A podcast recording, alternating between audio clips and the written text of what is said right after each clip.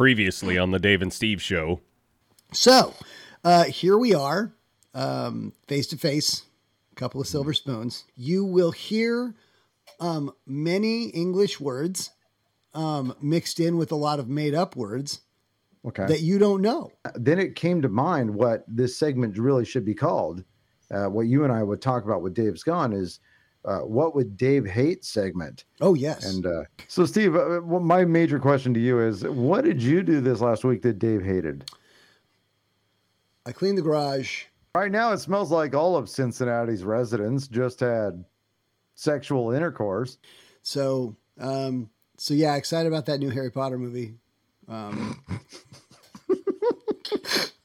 Uh, but uh, the acquisition editor that I had when I was trying to pitch this book told me that I was uh, I was making fun of handicapped people. oh, And I told her, so when it squeaks or honks or makes some kind of noise, they feel bad inside. They shouldn't. Simply just take it out of your mouth, look at it, and go, what the heck's up with you? yeah, knock it off. We're done. We're done with band forever. Yeah, well, this is terrible because when I uh, when I blow into this thing, it doesn't make that sound. You need to look that kid in the eye and tell them, yes, you do suck. You absolutely suck. You, you know what? That that little bone at the bottom of the chin. I think it's I think it's called the chin cup. I think or something like that. Okay. Um, no, that That- no, that's a Kevin Costner movie. And I'd, I'd go on for 10 minutes and uh, not even not even caring if they're interested in what I had to say. Dave is absolutely going ape shit right now.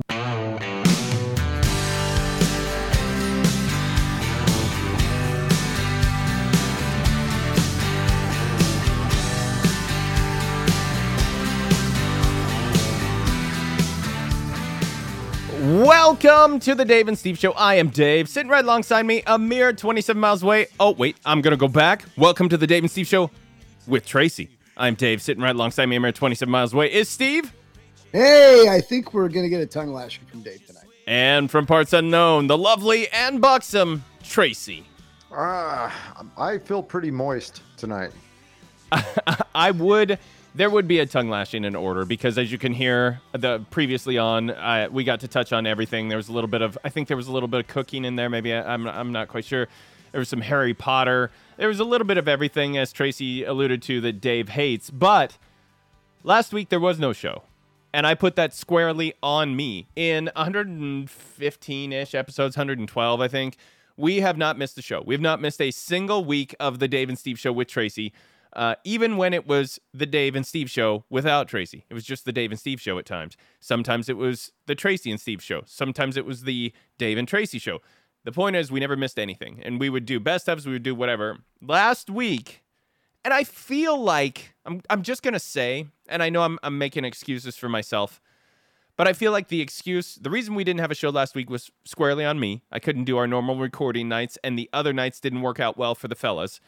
But the reason I couldn't make the original night of recording is because I was at a movie theater watching the 45th anniversary screening of one of the greatest pieces of American filmmaking ever to grace the silver screen.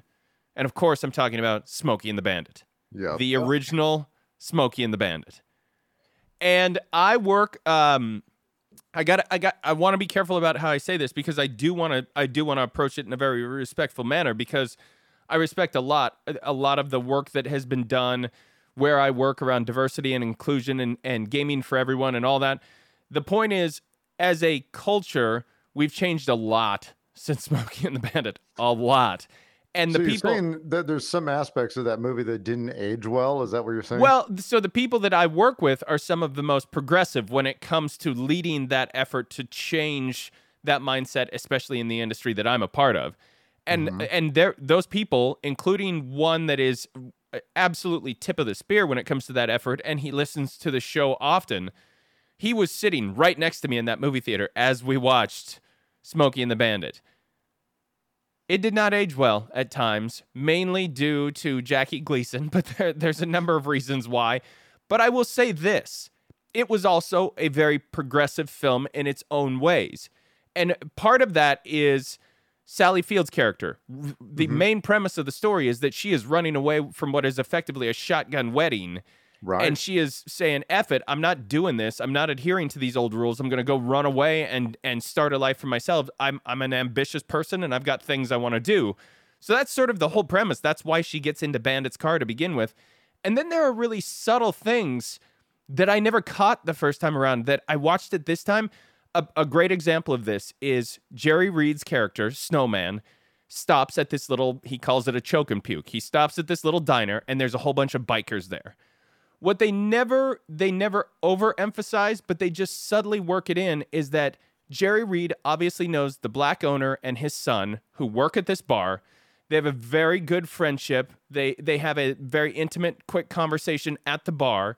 And then after Jerry Reed gets into it with the bikers and he gets the shit kicked out of him and all that kind of stuff, the the the guy brings over his lunch that he had originally ordered before all this shit went down, and they have a hug. They have a moment where they hug, and it is just again, it's one of those really subtle moments. But if you think about when this film was made in 1977 or whenever that was, and the film was sent, listen, the film was centered around the fact that they could not get beer in Georgia, so they had to go to Texarkana to get the beer and bring it back. Like that's how long ago this film was made. That shit actually existed when this film was made. So the fact that that they just worked in this very subtle moment, it was it was really sweet and it was eh, for all the things that that film and there's never a moment where the bandit says anything overtly awful. There's never any moment where Sally Field says anything overtly awful or anybody else. The only person who does is the guy you're supposed to hate in that film. So, yes, it is it it says things that would never be put on on film now, but at the same time, I walked away with it kind of having a new appreciation of it's it's not as bad as I guess I remember. I remember those moments, and I was and I and viewing it now, I was surprised seeing. I was like, oh, hey, well, that did not turn out the way I thought it was going Yeah. to turn out. Yeah. And um and um yeah yeah, I, I know what you're talking about, Dave. I know what you're talking about. I but I absolutely love it when these movies really tell their age and that they do things that are like Yeah. that are interesting for another reason. And so you kind of look at them and and then you get to you get to use this as sort of a benchmark for like maybe just what you what you may may or may not value. I think it was funny watching like the Bad News Bears from again from that same era, 1970s, so with Walter Matthau Yeah. Yeah. and yeah. so, like, so what's interesting is that with Billy Bob Thornton, they did a newer version of it, right? So then what they had to do, the story is the same.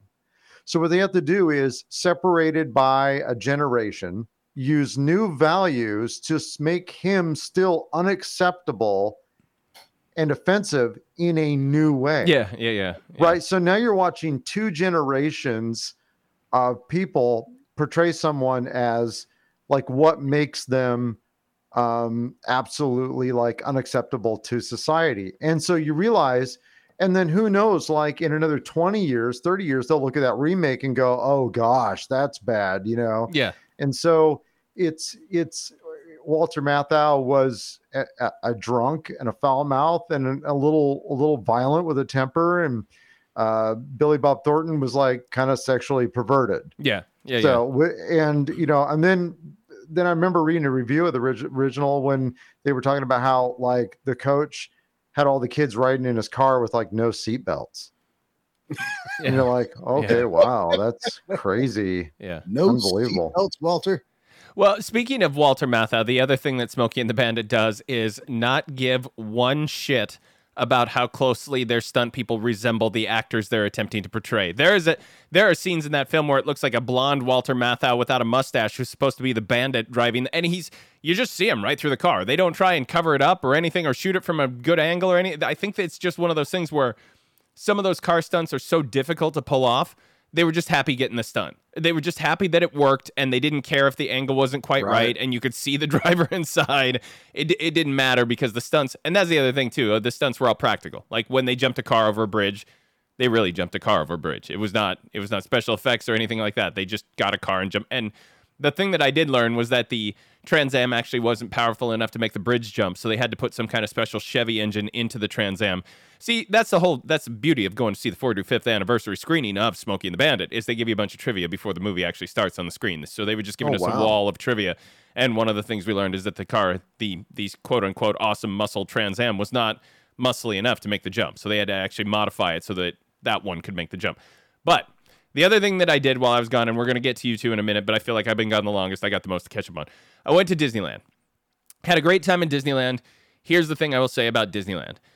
There is uh, Disneyland has done this masterful thing of, and I don't know the whole history of it or why or anything like that, but they used to have this thing called uh, Steve. What was the what was the uh, Fast Pass? They had the Fast Pass. So you, so Disney originally, you just there was one line, you got in the line, you waited in line until you got on the ride, and then off you went.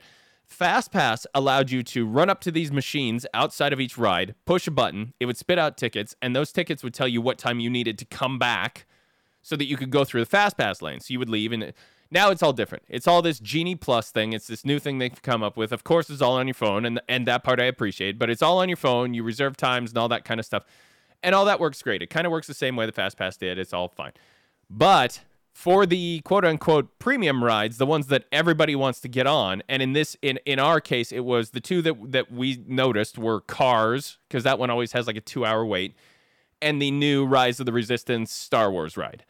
Those two now, so you pay thirty dollars per person just to get Genie Plus. That's it. That's all it does. You you now have Genie Plus. You can do all the Fast Pass and all that.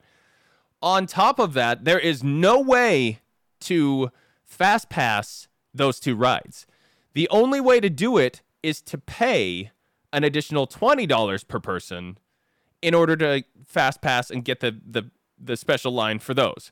So you walk through the gates of Disneyland and you're $200 into the day. Like you haven't even, Yeah. you've taken two steps because those are such popular rides. Even the, at a certain point, you run out of the fast passes effectively. The lightning lane is what they call them.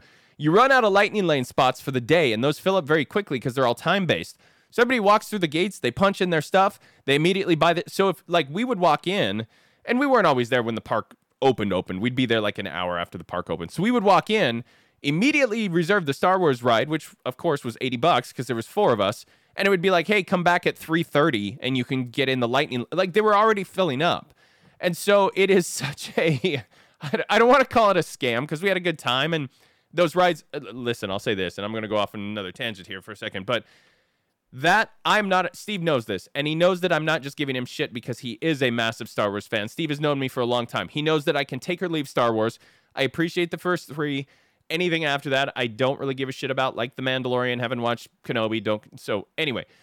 I, i'm i'm a, what i would call a very middle of the road star wars person that Rise of the Resistance ride is ridiculously amazing. That was my if I if I'm a middle of the road Star Wars guy, my wife is a low tier, barely Star Wars fan. She will watch the movie if I'm watching the movie, but otherwise she does not care. She said that was her favorite ride at Disneyland. And the most impressive part to me is a practical moment where you I won't go through the whole ride because that's boring as shit. Nobody cares. But you you wait in a line just like anything else, and when the ride begins, they put you on a ship that's supposed to be departing the island and or that excuse me the planet, and you walk you physically walk onto the ship, and it's almost like being in a subway. There's little handles on the wall you can hold on to, so you don't sit down, you don't strap in anything, you just walk into this thing, and in the front of the ship and the back of the ship there's windows. The front of the ship has a cockpit, animatronic guy in there talking to you. Hey, we got to take off and all that. So you're doing your thing. The ship takes off. You feel the ship take off. Now, obviously, the ship is not taking off, but you've walked through a door. You're in the ship. The ship takes off. You're watching this battle take place on the screens because you get engaged in this weird combat thing. A bunch of the giant ships show up. They uh, uh, help me out, Steve. The Star Destroyers. Star Destroyers. A bunch of them show up and they put you in a tractor beam. Now they've said, okay, you're you've been pulled on to one of these Star Destroyers. The uh, Imperial guards are going to come in. They're going to escort you off the ship. You're now prisoners. That same door that you walked in, that you walked in from outside, that door now opens and you are standing on the deck of a Star Destroyer with a giant galaxy behind you and 30 stormtroopers lined up in front of you. And it is not they didn't it's not chintzy at all. The effect looks amazing. It looks like you are in this massive massive star destroyer with the galaxy behind you ships flying by all this and uh, it would be the best job in the world to be the worker at the disneyland ride for that section of the ride because you just get to be a dick to everybody. It's just shut up and get off the ship. Hey, turn your flash off. No pictures. Blah blah. They, they just yell at you the whole time because they're trying to get you to these cells. So that that alone, uh, amazing. Like absolutely amazing. That moment is worth the eighty bucks. Yeah, I, was. It yeah. really, it truly is. It, it it's it's a spectacular that moment. It you catch your you you catch your heart in your throat. It's just like oh. Hundred percent. Hang on yeah, one it's- second. It, it is it is a crazy illusion. It is now. All that being said, Tracy, there's still no way in hell you ever take your family to Disneyland, right? Probably not. No. Yeah, that's a bummer. Yeah, I, d- I don't, I just, I don't care. I just, this is helping a little bit, but I mean, I don't know. There is a there is a go ahead, Steve. I was going to just say, all right, so Disney finally buys the rights to Kiss. And, Kiss Okay. Land. and, and the ride is um, you get you finally make it to the gig, and that same car door that picked you up Mhm. opens up, and you walk out and four feet, and you're up on the stage Yeah. in Mhm. front of thirty thousand people, Okay. screaming, half of them in makeup. It's it's it's that illusion. That's the and it's not that far out of the realm of possibilities because they did an Aerosmith ride. They turned Space Mountain into Aerosmith Mountain or whatever the eh, whatever the hell they called it. I almost said something else, but they also did a Michael Jackson ride. So it's not like it's out of the realm for them to do musically related things like that. So Okay, I guess that will be my compromise. That when uh, when there's Kiss Land, yeah, um, the the I will drag the family there, and if they don't want to go, I'll just go by myself. And the the last thing I would say is they the uh, the ride that was closed because there's always something closed, always closed for refurbishment, something being worked on. It was Pirates of the Caribbean, and my theory is that Pirates of the Caribbean was closed because they were stripping all likeness of Johnny Depp out of Pirates of the Caribbean and reverting it back to a generic Captain Jack Sparrow. But I'm not sure. I'll have to confirm that the next time I'm there. But it was all around the time of the the trial and everything, so I, I'm I, I think that's what it was, but I don't know. But anyway, we had a great time. Uh, then we did some lacrosse and wrapped up the season. I'm so glad it's over. My wife got horrific food poisoning from the last, the last day of the. At least we think that's what it was. We also got Chinese food that night, but it's weird because she didn't eat anything that none of us ate. We all ate. We ev- everybody within our party ate something that my wife ate as well. So it's not like she ate some random food that nobody else had eaten that day. But man, she got I, I said to you guys, in 25 years of marriage, I've never seen her that sick, and I have seen my wife ridiculously sick, and I've never seen her like that before. So she's Yeah, over when that. you said that, that was a little concerning. Yeah. Yeah. So, Steve, the, the last thing that I will say that relates directly to you is you and I have a little bit of a, uh, a rock and roll show this weekend. Uh, we're just It's a this week- couple. it's this weekend. We're just a couple of days away from the reunion of the Almighty Longshot, the band we played with all through high school and college. Uh, we're we're returning to our our hometown to play a one night only show this Saturday night. Are you ready? yeah, I'm ready. I'm Yeah. ready to go. I'm It's I'm gonna be it's gonna be great, I, and I'm ready to show up early and you know run through the rehearsal and you know get the yayas out beforehand, and it's gonna be fun. is that is that a is that a band term I should be familiar with? Is that a known like did the Who used to say let's get the yayas out? I'm not, I've not heard that. Tracy, which band used get the yayas out? I don't know. Um, It's- it wasn't. it it's, it's it's the Rolling Stones, guys. Oh, oh, was it? okay. Yeah, I All don't right. know. That's uh, that's interesting.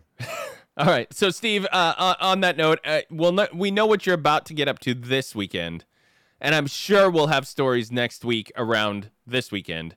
What'd you get up to this last week?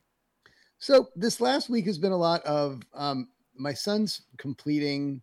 Um, he's completing all of his AP exams, and he's he's back and forth. He's doing a lot of different things, just kind of supporting him and making sure that he has everything that he needs. He had his SATs this um, last weekend, and that was down in Olympia. So he and my wife went down to Olympia on Friday night, stayed the night, and um, and then on Saturday he took the SATs.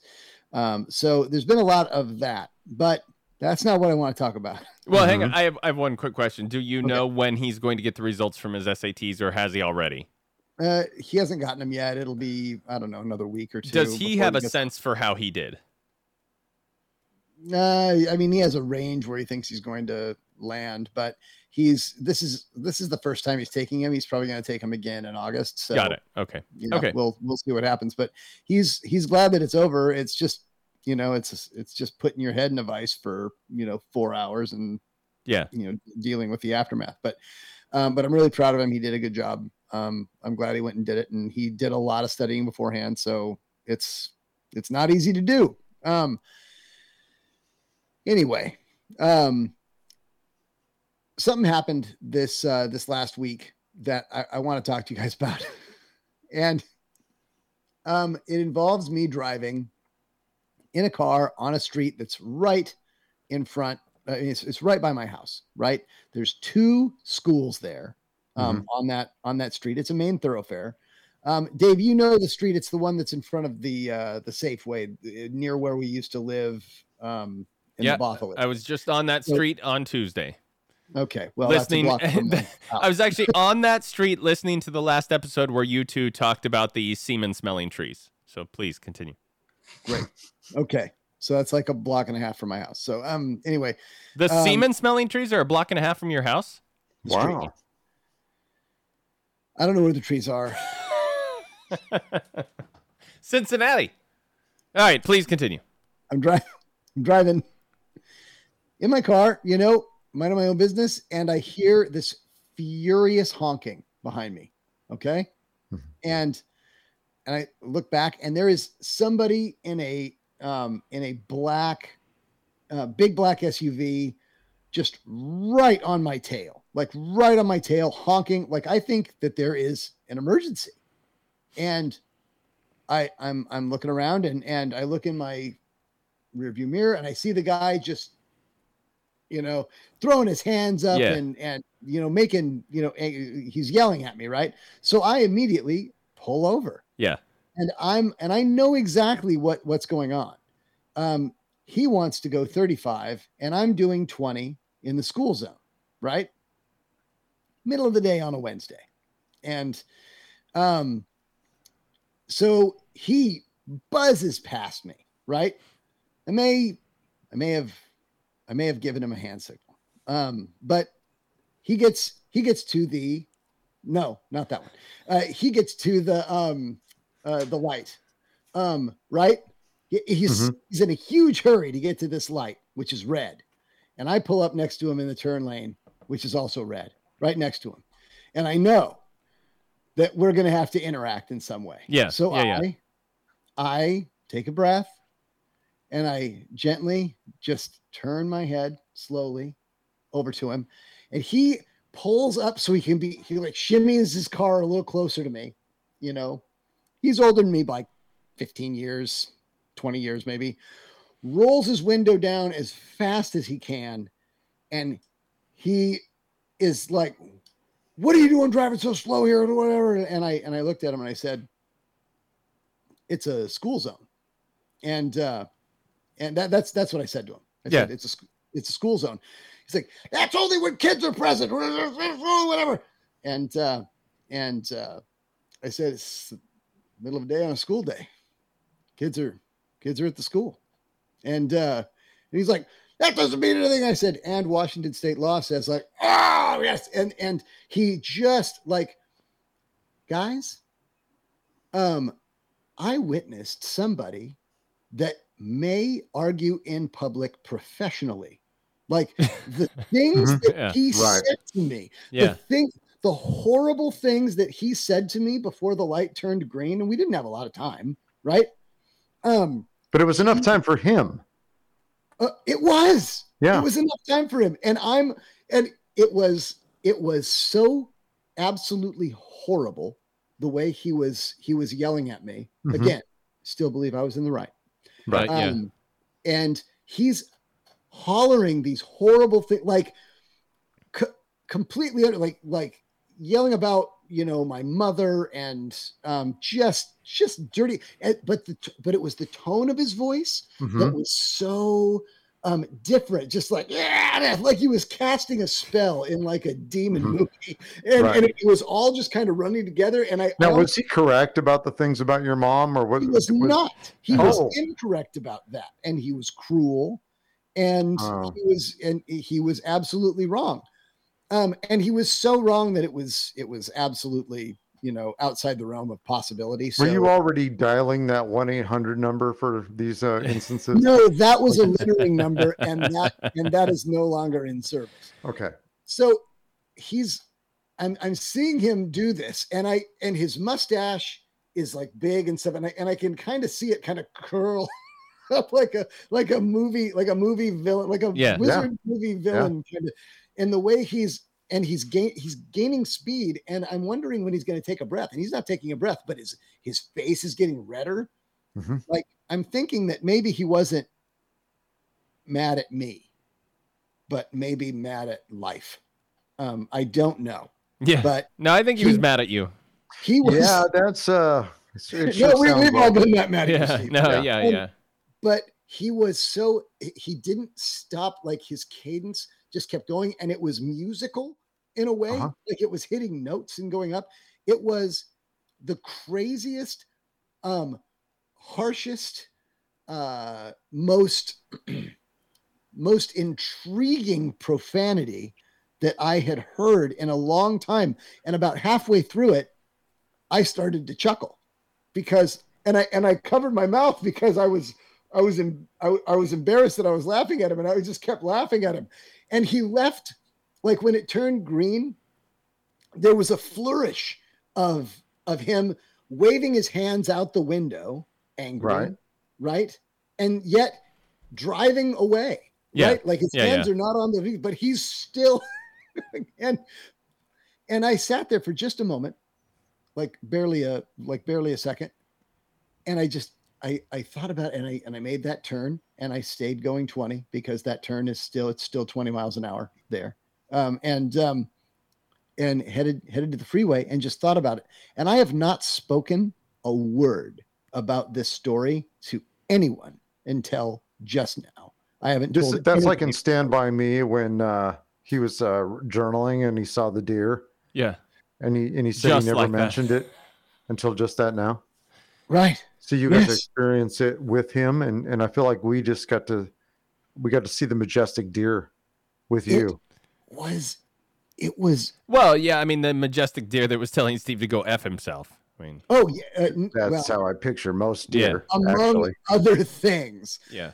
you i cannot believe how much Well, detail he jammed into that this sounds very letter. artful. This sounds I- yeah. that's why i was laughing i was like this i'm i don't feel bad at the words he's saying to me because it's because this is this is what this is one of the most brilliant things i've Yeah, seen in a yeah, long time yeah. but it was absolutely filthy and incredibly horrible and really really harsh and i wouldn't wish it on anybody else but i I know this mean- wasn't your direct story, but it made me think of something. Uh, This is the way I thought it was going to go. Is you were going to tell us that he whipped out around you, or you pulled over, he went flying by, and immediately was hit by a cop. Like cop pulled out behind him, cop lights on, and that made me think.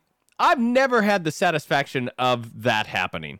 I've never had the dickhead on my heels who I pull over for, or they find a moment and they whip out around me and then get popped by the police officers. Have you guys ever had that happen? That immediate justice of Yeah, once Okay. many years ago, is exactly as you described. Just came screaming around me, very loud vehicle, so it was obvious, you know. And yeah, he just gets hit by the cops right immediately. I'm always Yeah. hopeful. I'm always like, why can there not? I see 20 cops a day. Why can I not see a cop right now as this person flies by me at 105 in a 60 because I was doing 75 in the fast lane? Why can there not be a cop right? And there never is. I've never had the There's probably a cop podcast where they tell these stories all day. Yeah, And uh, but it never happens to you. that all makes sense. yeah. yeah anyway I, I i didn't know if either of you had had something. I'm glad you brought that up dave because i was going to ask if either of you had ever had um uh i don't know automobile profanity thrown at you in such a such an you know artful way. Like i i almost want to hire him as a performance artist and have him show up at a at an event and do five Little minutes. kid's birthday or Yeah. something. yeah exactly I've never, I, I just can't believe how crazy it was. It was really absolutely horrible. I've never had the window rolled down and something yelled at me, But you know, I used to drive a Challenger, which is a throaty muscle car, and especially when I was driving, I had two. I had, I mean, not at the same time. I'm not Richie Rich, but I, I had an orange one and then I had a black one later. But when I had the orange one, it was a bright Dukes of Hazzard orange muscle car, and so I would get people all the time that felt like they had to challenge me in the car. No pun intended. Challenge me in the Challenger. Challenger, come on. and and some of it was playful. They'd pull up to a you know a stoplight next to me in like the Toyota Corolla and rev up their their little four cylinder engine next to me and and some of it was fun like that. But I had I remember I was driving to work one morning and it was early in the morning.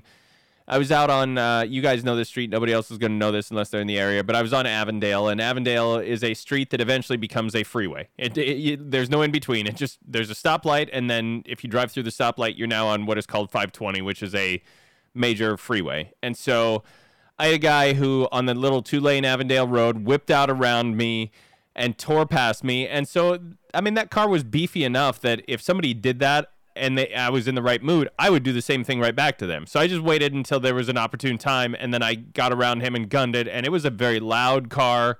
And so I went roaring past this guy.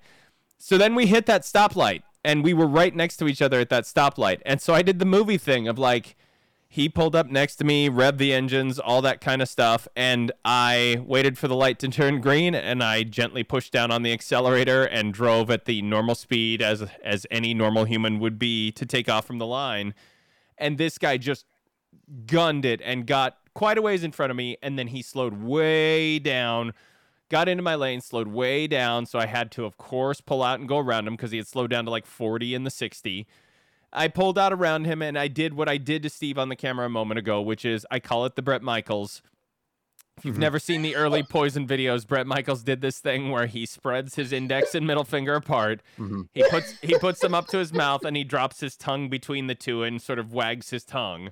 It's an obscene gesture, but I did that to the guy, and just like any other time that I've done it, the response they're so shocked that you have done that move. Yeah, it's very disarming. Yeah, that I mean, he just had this look of pure shock on his face, and then I just gunned it and got away from the guy and drove off and took my exit, which was one exit later, and he didn't take the exit, and the the situation was over. So that's the only, it's the only like real like in my mind thing that I can remember as far as like a, a back and forth. Tracy, I feel like because you're a motorcycle rider, we're gonna get to mm-hmm. what you did in a minute, but you're a motorcycle rider, and I feel Right. like first of all, motorcycles are easy to miss, and because they're easy to miss, they can get cut off, they can have issues, people don't see them, they, they don't pay attention to them. Sure. And then on top of that, knowing you and having golfed with you, where I watched you yell at people uh, who Yes. hit into us, uh, or even yell at a guy that you hit, it didn't matter. But I, Yeah, I've I'm seen you. I've seen you yell at people. I know you've got a little bit of a temper at times with the right situations, Right. and I feel like getting cut off on a motorcycle is one of those situations that would set you off. So, have you? I'm going to flip the question a little bit that Steve had. Have you ever been the aggressor in a situation like this? Um, only once, and it was in my neighborhood. It was like two doors down. Uh, had a teenage driver actually kind of just cut me off in my neighborhood. Like, Were you on it- the hog? not- well, I was on my on my cruiser motorcycle On the hog, years ago. yeah. Yeah, so it was. uh Rum. and so I had, um, but I know it was a it was a very kind of situation where I felt like I, there was something I needed to communicate to a young driver. This wasn't one of those "how dare you" kind of things. Yeah, exactly. That that same gesture. yeah. And she's like, "I'm late for school," and I'm like, "Yeah, well, I'm gonna be plowing your mom's driveway later. yeah." But uh, no, generally when I'm on my motorcycle, uh, I just create space. I'm Yeah. really more interested, and uh, you can create space in a motorcycle. That's because you can slow down and you can like you can uh, accelerate a lot faster than most cars. Yeah, yeah, yeah. And so, um, and so I've had situations where cars have tried to race me before. Um, strangely, I don't know. And it's like my bike's not like super fast, but it's faster than most cars. Right. And, uh, but, uh, most of the time, yeah, I'm just, I'm there to, on, on the bike to forget. And, uh, and I'm a pretty defensive, uh, rider. I don't, uh, I don't, and I I don't I don't a lot of I don't objectify I don't consider the whole thing objectified. I don't think they're cutting me off. They're just cutting a motorcycle off. Yeah, it's not yeah. personal against me. Yeah. So eh, so I'm paying attention. I'm making space, and uh, there's stuff I do that's uh, both legal and illegal, which helps me. I've I've got. I've got no problem at all with motorcyclists. I I now give me a, a guy on a bike, especially a guy on a bike on a road with no shoulder and a lot of hills that has cars stacked up 20 cars behind him, and it's all I can do not to just bump the guy into the ditch and drive away. I, I have to fight every urge I have to just commit manslaughter every time I drive by one of those dickheads in the lycra suits with the helmet on and the whole thing. Motorcycles, I don't have a problem with. The only time I have issues with a motorcyclist is when we're stopped in bumper to bumper traffic and they do the thing where they ride up the center of the cars. Uh, they just follow the the line straight up and and cut through. I don't i frankly i don't know the law well enough to know if that's even legal or not. I don't care it bothers me enough to where i just want to open my door every time it's again i have to fight the urge to just grab the handle and just gently open the door at, right as they get to me and just watch the chaos that ensues and then just say well, I just we were so slow. I wanted to look out and see if I could see what was going on with the accident, or just make up some excuse, but just just watch them go through. And I'd roll down the window. I don't want them to get cut with glass or anything, but roll down the window, open the door, and watch them sail through the the spot where my window is typically rolled up. That's all I want to do. It's just as kind of comic book style. That, Yeah. that lane splitting or all that stuff's not legal in Washington State, though it ought to be. Okay. All right. All right, Tracy, what'd you get up to last week? Well, I was riding my motorcycle up the side of the lane. No, just kidding. Uh, yeah. I, so here's some interesting thing. We talked about parenting. There's parenting choices that uh, you have to make, and Yep. so uh, my my kids uh, tomorrow. My middle school middle school kid is uh, done tomorrow. My kindergartner is done yesterday, and uh, my high schooler he got done last week. So he got done early because uh, I had encouraged him to apply for cadet officer school, which is going to send him to Alabama. Now, the thing about my son is that he has a tremendous amount of anxiety when it comes to new situations. So just put him in a new situation, a new place, Yep. a new thing, and he gets just immensely worked up. Now, his main symptom, the main uh, sort of outpouring of his body when it comes to uh, anxiety is is nausea. So th- Got it. so he he's he's going to be nauseous. He's not going to be eating. He's going to be worked up, and it, and that's miserable. So that's uh, that is an absolutely terrible way to just experience anxiety. And it's something like when I was his age, wasn't too different for me. So it's one of these things where he's going to go to Alabama. He's going to go there for about two weeks, and he's learning about just leadership and all these things. Um, and uh, so he is he's worked up. He goes there, and the first couple of days, no doubt, he is uncomfortable. He is, it's awful. And I know this is a stretching moment to him. So when you look at this type of parenting decision over time, you look at these things and say, this is good for him. This is something to experience. Yep. This is something he needs to stretch his wings. He needs to experience, overcome these things. In the moment, though, this is exceedingly uncomfortable. And I'm only as happy as my most miserable child generally. And so I have uh I had just a tremendous amount of empathy for him. Like, but Oh, I The thought you were saying is- it was like- I thought you were saying it was inversely proportionate to the like the the sadder your kids are, the happier you are. I thought you were going that way. well, I no, it's actually no, it's actually the way you might Oh. think. It's Oh. no, but it's it's one of those things where he said he he sent me a message and he said I, I would like to ask that you just not pressure me to do these things in the future. And I said like, dude, I'd have to I have to pressure you to get out of bed sometimes. Yeah.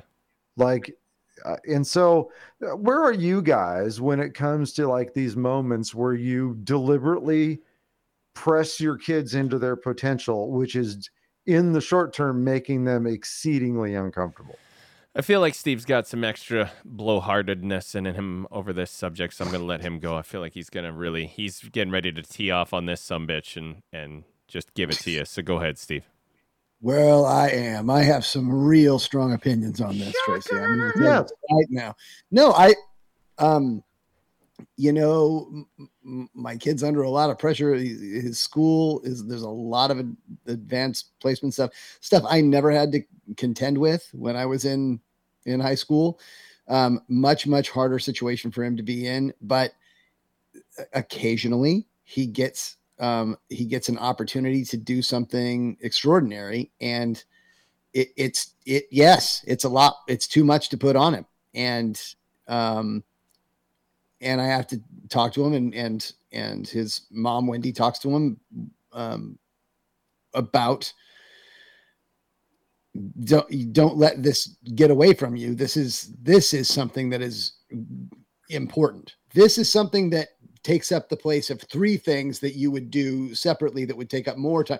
So if you're worried about spending right. um, too much time doing this, this, and this, three things, this one thing will take care of, will satisfy all of those those pieces for you, and it will um, and it will be the best thing that could happen to you. Unfortunately, it's coming down the pipe at a time when you have too much on your plate and we can help you with a little bit of that but for the most part it's going to be like sorry you're going to have to you have to do this. And yeah i do worry that he feels like we're, we're pressuring him and making him do too much. Um, and and it, it's a lot. It, it really is a lot but we also understand there's going to be breaks coming but it's really hard to see that when you are the person that has right. to do all of these things. You are the person that has to um, fulfill all of these commitments that you believe your parents are signing you up for, right?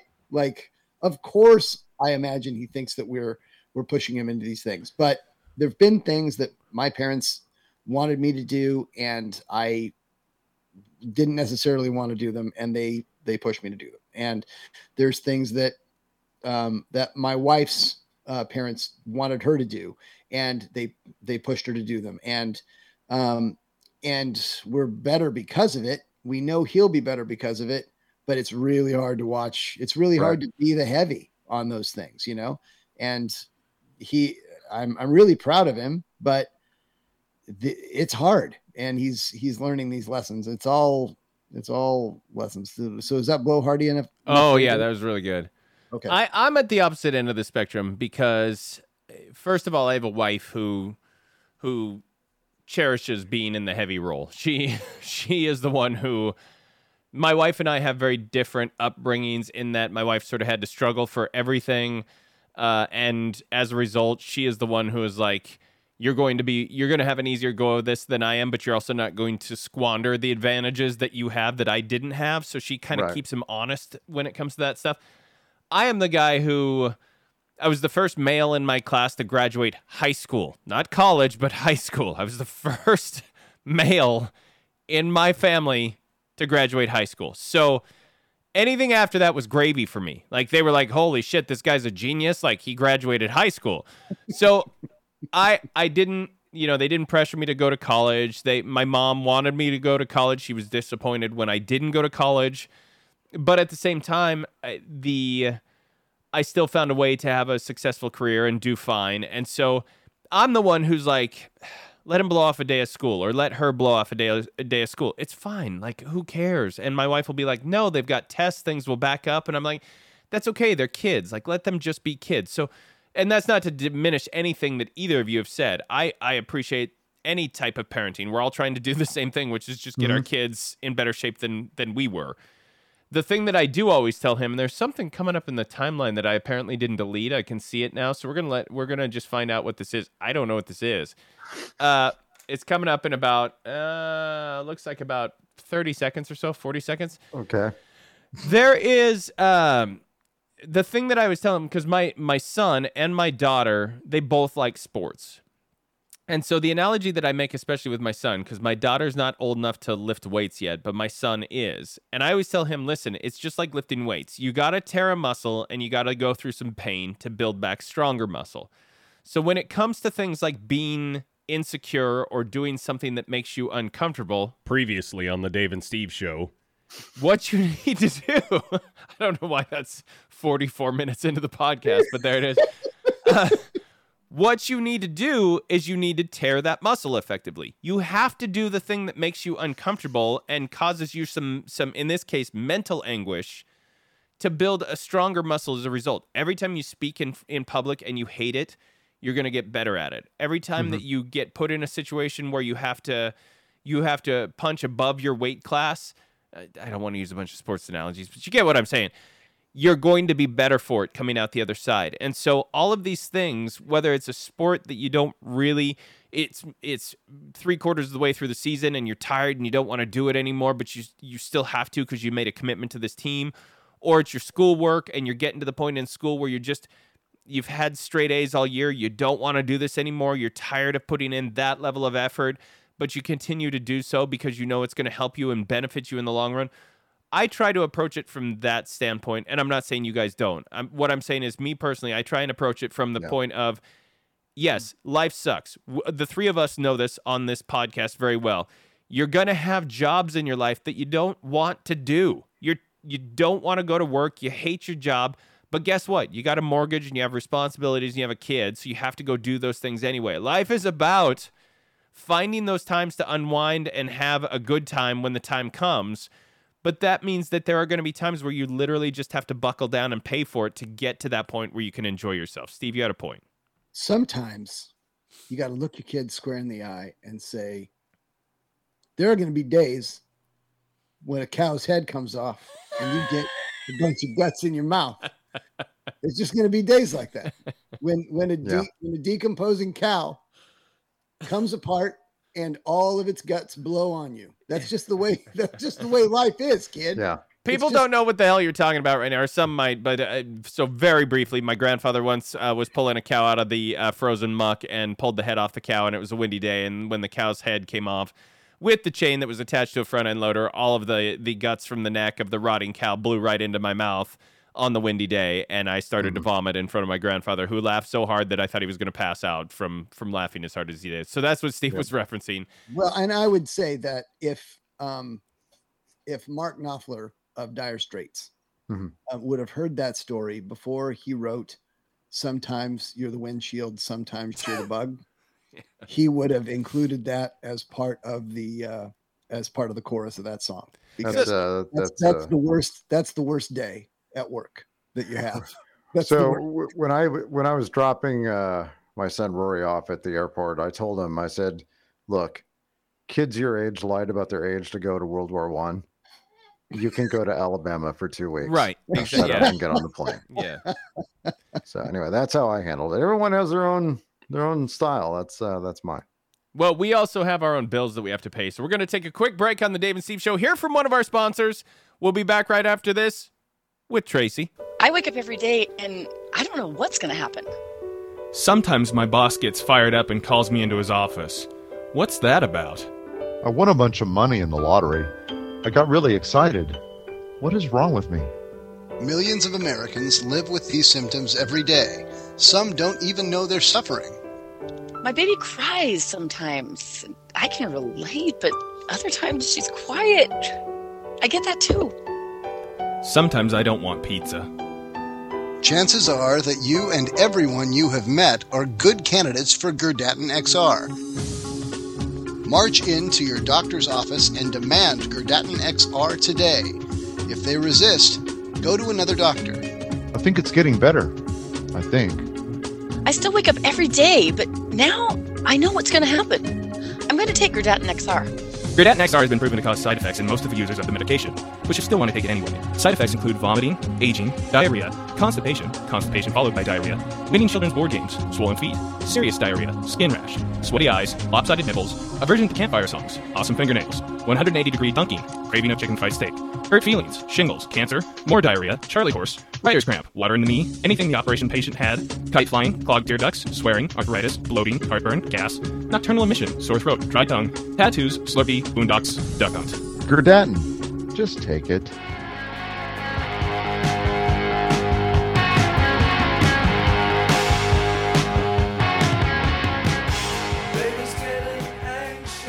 Plaster is an ancient and versatile building material. The most common types of plaster often contain gypsum, lime, or cement as their main ingredient.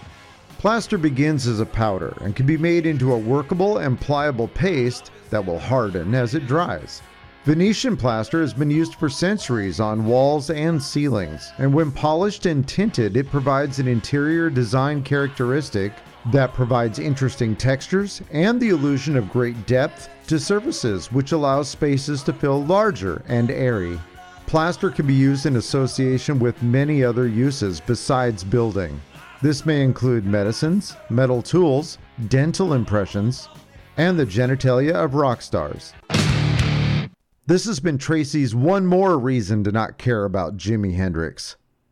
Minute.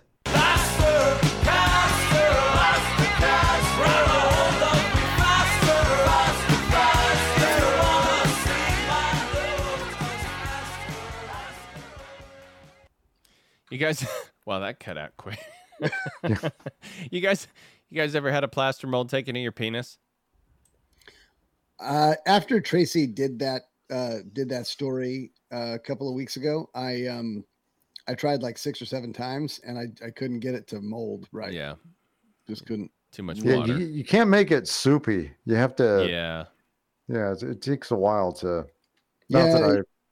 and I didn't really know how to do it right, and I didn't I didn't really have a bowl that was the right kind of width. Yeah, yeah. Hey, uh, speaking of music and everything, so uh, one of the things I have been watching is the uh, it's called Pistol, uh, and it is a a like eight or nine part series on Hulu about the formation and rise and fall of the Sex Pistols. Uh, it is like it's a it's not a documentary; it's an actual drama with actors and things. It's been really good. I I would rec- I, listen. It's not it's not earth changing. It's not gonna change your world, but it's a fun, entertaining thing. I don't know how accurate it is or not. But the weird thing about it is that I that I noticed is, I think her name is Maisie Williams. Is that her name from the from Game of Right. Thrones? Mm-hmm. She is in this, and and the first episode that she shows up, I didn't even realize it was her because she's got this weird kind of almost beehive haircut. She's got this deep black eyeshadow that's smeared across both eyes, and she's just kind of hanging out with the group that's sort of around, that's formed around the Sex Pistols. And then the very next episode begins with her in what I can only describe as a completely see through raincoat uh, with no top on. And she's riding down the street, and, and all the people are, of course, shocked. And then she goes to work at the clothing store that's tied into all this. None of that matters. What matters is that I'm I think I'm pretty much done with the series. I might have one more episode that hasn't been released, but I'm I've watched them all. I've watched all 8 or 9 of them. She has a very limited role and from what I can tell was just put in the series to just be naked. Like I don't understand as far as I know and as far as I've I've read in headlines and things, she's going to do a spin-off of Game of Thrones. I think that's still the plan is for her to have her own series around being that little assassin and is going to have her own so I I'm not I guess what I'm saying is I, I was shocked and I'm not quite sure why she needed to be why she felt she needed to be in this cuz the series is okay but it's not great and it's not like she's a at the forefront of it. She has this weird little bit part where she shows off her boobies all the time. Mm-hmm. Yeah, I'm not. Uh, so what's the what's the weird part about that again? No, I've not seen that. Okay. I, I I may I may watch that. That's uh, that uh, that particular series has interested me.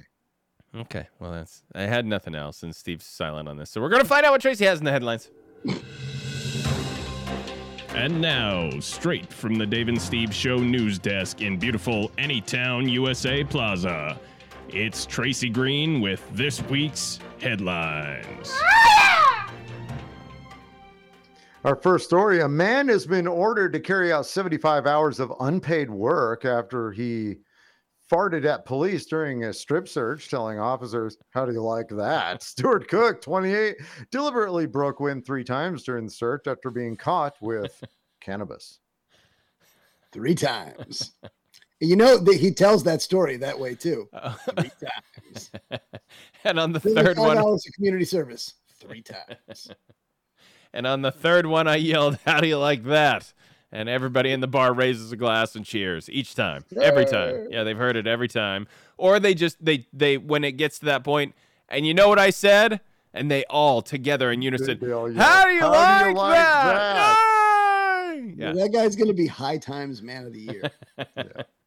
The report indicates that Cook was stopped by police officers who approached him upon smelling cannabis. Cook became irate when he was handcuffed and began shouting at officers. Search was carried out of Cook and his vehicle, and a small amount of cannabis was discovered.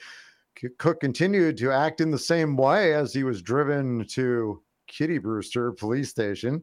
Uh, he screamed expletives and puffed out his chest at officers, according to court reports. At the station, he was strip searched and told to bend over. At a previous hearing, uh, uh, they said that what happened next was uh, he deliberately farted in the direction of the officers three times, stating, "How do you like that?" the uh, the court report indicated that the police officers did not like that. I wonder if it was uh, three quick rips, like, or if it was like three separate events. Yeah, like one of those well, things where well he timed and spaced out so that the entire afternoon was ruined. Yeah, or or like the and then they're like, "All right, hey, knock it off. Stand up. Stand up and look at me." Or is this how we're going to do this? And then like bend him over again. okay. I'm not kidding. I will get this club out. Like, I, I did he was it one of those? I, I agree with you, Steve. And and I will also say this. I think we've all been in situations where you don't mean to fart. Like you ha- you have put your body in some weird position for whatever reason. You're reaching for something. You got to lift your leg over something, and uh, it comes out three times. You you got no excuse. You can't say it's. I mean, they asked him to bend over so they could cavity search him, and I guess maybe you could make the case if you had eaten the right things that three different times putting your body in that kind of a kink is just going to make it happen. But I don't. I don't think so. I don't think that's going to hold see up. what I think he does is I think he fires off the first one and he cuts it short because there's that the initial indecency of Yeah. it. Yeah. But then it's opportunity, it converts to opportunity, and you know there's there's more there, right? So you give the second toot, and then you realize you're into something, but you probably got just one left. Can, And okay. that's how the third one shows up. And The then third- you have and the third one's going to be a with a- gamble, right? You're gambling on that third one. So I got so now we're now we're on the subject of farts. We're gonna dive in here, okay? Here we go. I I gotta ask you guys Mhm. when it comes to your family, uh, your immediate family, wife, kids, whatever. Do you fart in front of your family? And if so, do you make a joke of it? Do you call attention to it, or do you just literally fart and move on? Is it one of those like? You, you hope to get away with it, but suddenly your wife smells it and is like, "Oh my gosh, really again?" Where where are you guys at with farts when it comes to your close personal loved ones? All of the above. I all of those scenarios you just described. Um, I, I've I've I've been a party to all of it. Okay, Uh, Tracy, what about you? Well, I've, I've kind of grown into a, uh, a style now. Um, uh, I've I've had a lot of uh, indiscretions when it comes to farting over the years, but right now, I mean, like one of the things that I've done is like it's something I've gone completely uh, conservative with. It's generally not something that I do uh, in front of the family, and uh, if it happens, I do it in the most discreet way possible. Uh, See, and that's where I, that's where I've always been. So I I know families who it's it's a running joke between all of them. They'll literally lift a leg and rip a fart, and then everybody will make a joke about it, and they have a good laugh and everything.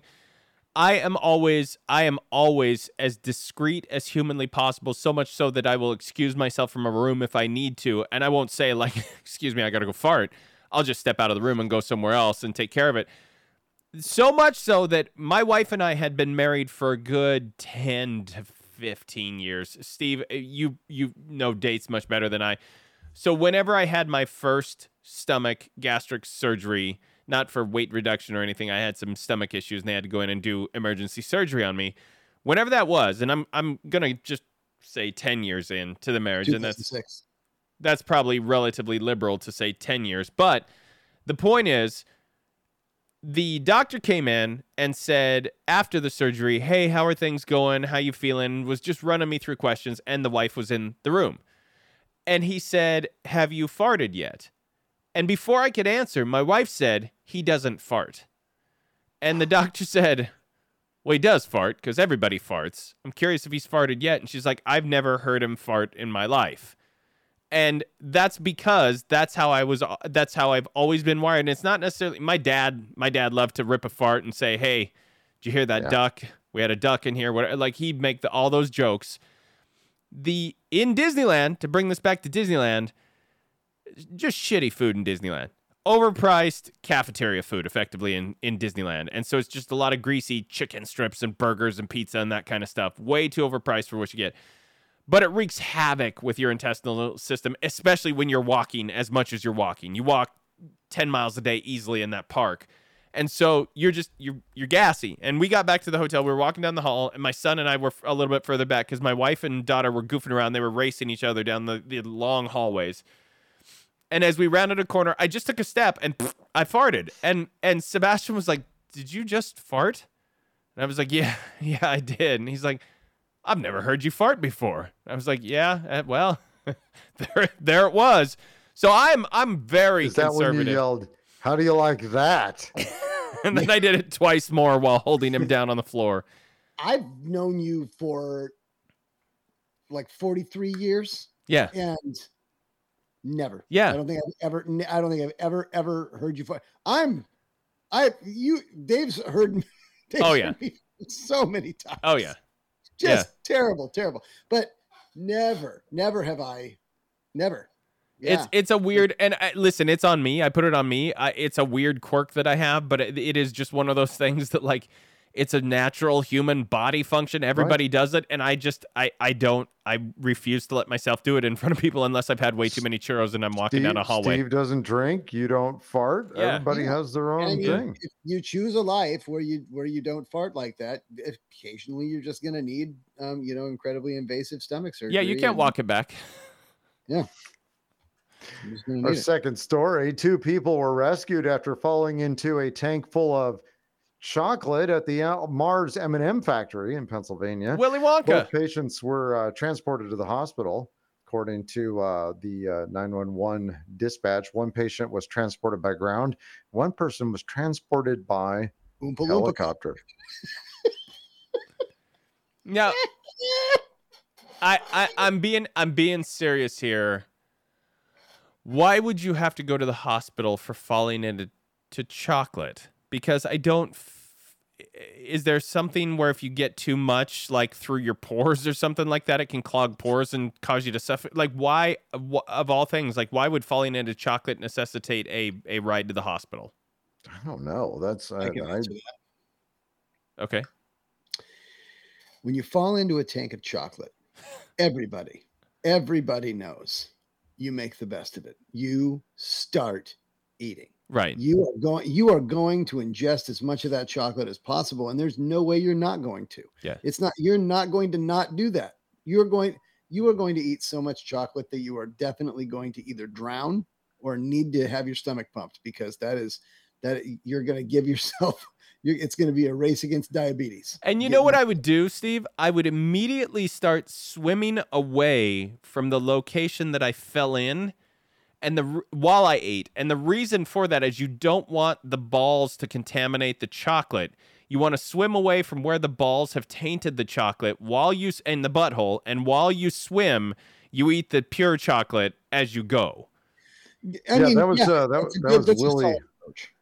That was uh, that was in the first Willy Wonka movie. Yeah. Yeah. Yeah. Yeah, Mind your butthole. away from it. And and Dave would take that opportunity, being completely alone in the chocolate, to fart. Just one chocolatey Why, bubble. why is all the bubbling Yeah. around the uh, anyway, the extent of the injuries uh, were unknown, but early reports were that both victims tasted delicious. We're delighted. Our third story: a Missouri Court of Appeals has affirmed that an insurance company must pay $5.2 million settlement granted to a Jackson County woman who claims she unwittingly caught a sexually transmitted disease from her romantic partner in his car. In an opinion issued Tuesday, a three judge panel found that the judgment entered against Geico, General Insurance uh, Company, um, through early uh, ar- arbitration proceedings.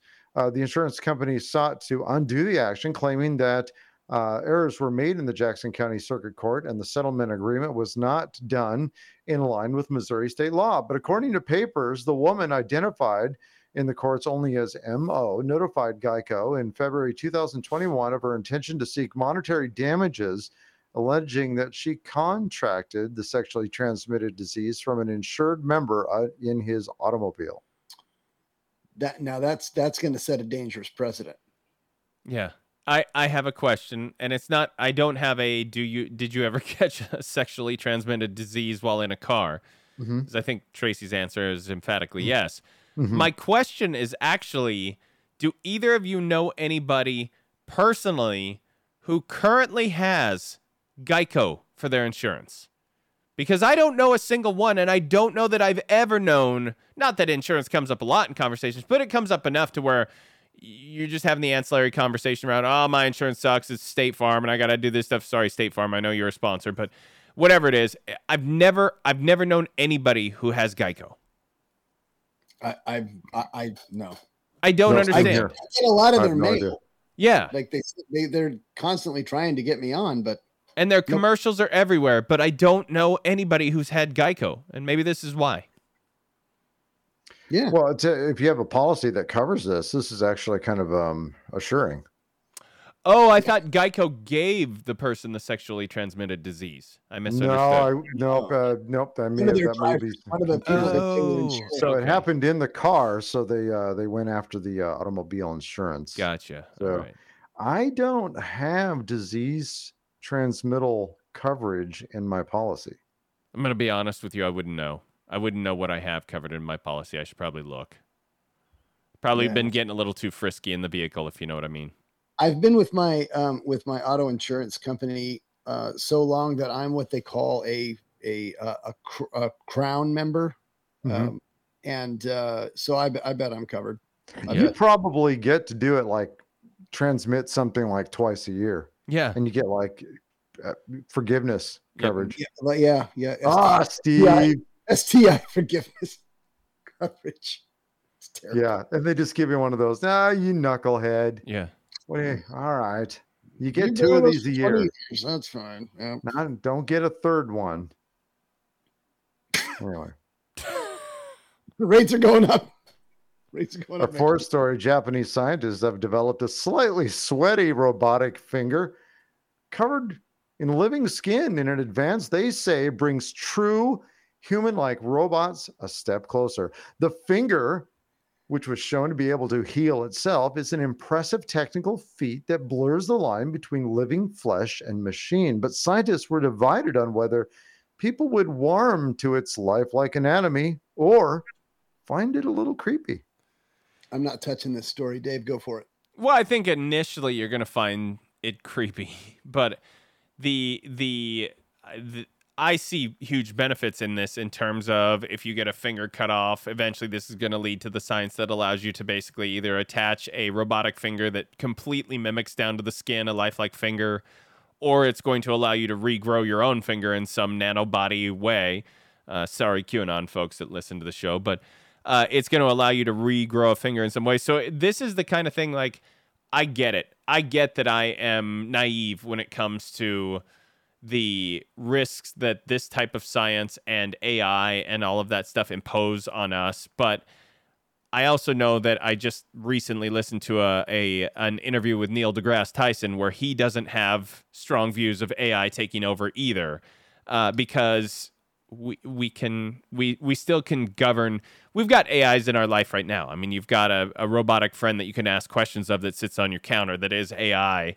Uh, I I just I don't I always look to the bright side of these things and I don't look at necessarily the negative uh, because I think there is big benefits that could come from this. Uh, That that wasn't anything I thought of that you Oh. could do with this finger. Oh, oh, So anyway, all right. we're surprised by how well the skin tissue conforms to the robot's surface, says Shoji Takeuchi, a professor of the University of Tokyo who led the work. But uh, this work is just the first step towards creating robots covered with living skin. Team uh, the team argued that uh, more lifelike humanoids would be able to interact with people more naturally in a range of roles, including nursing care and the service industry.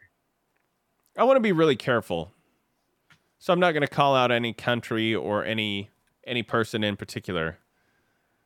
But I do feel like now that you've gone a little bit further with this story, they're just figuring out a way to make better F robots. That is that is all this is this is for. That is all this particular situation. This is not to regrow skin or anything like that. This is to to make a better fleshlight effectively. I think. That that uh, that could uh, that could be. I've, I haven't been able to confirm that, but the slightly sweaty finger, I think, uh, tells you all you, you need to know about this. Makes the square on that. Yeah.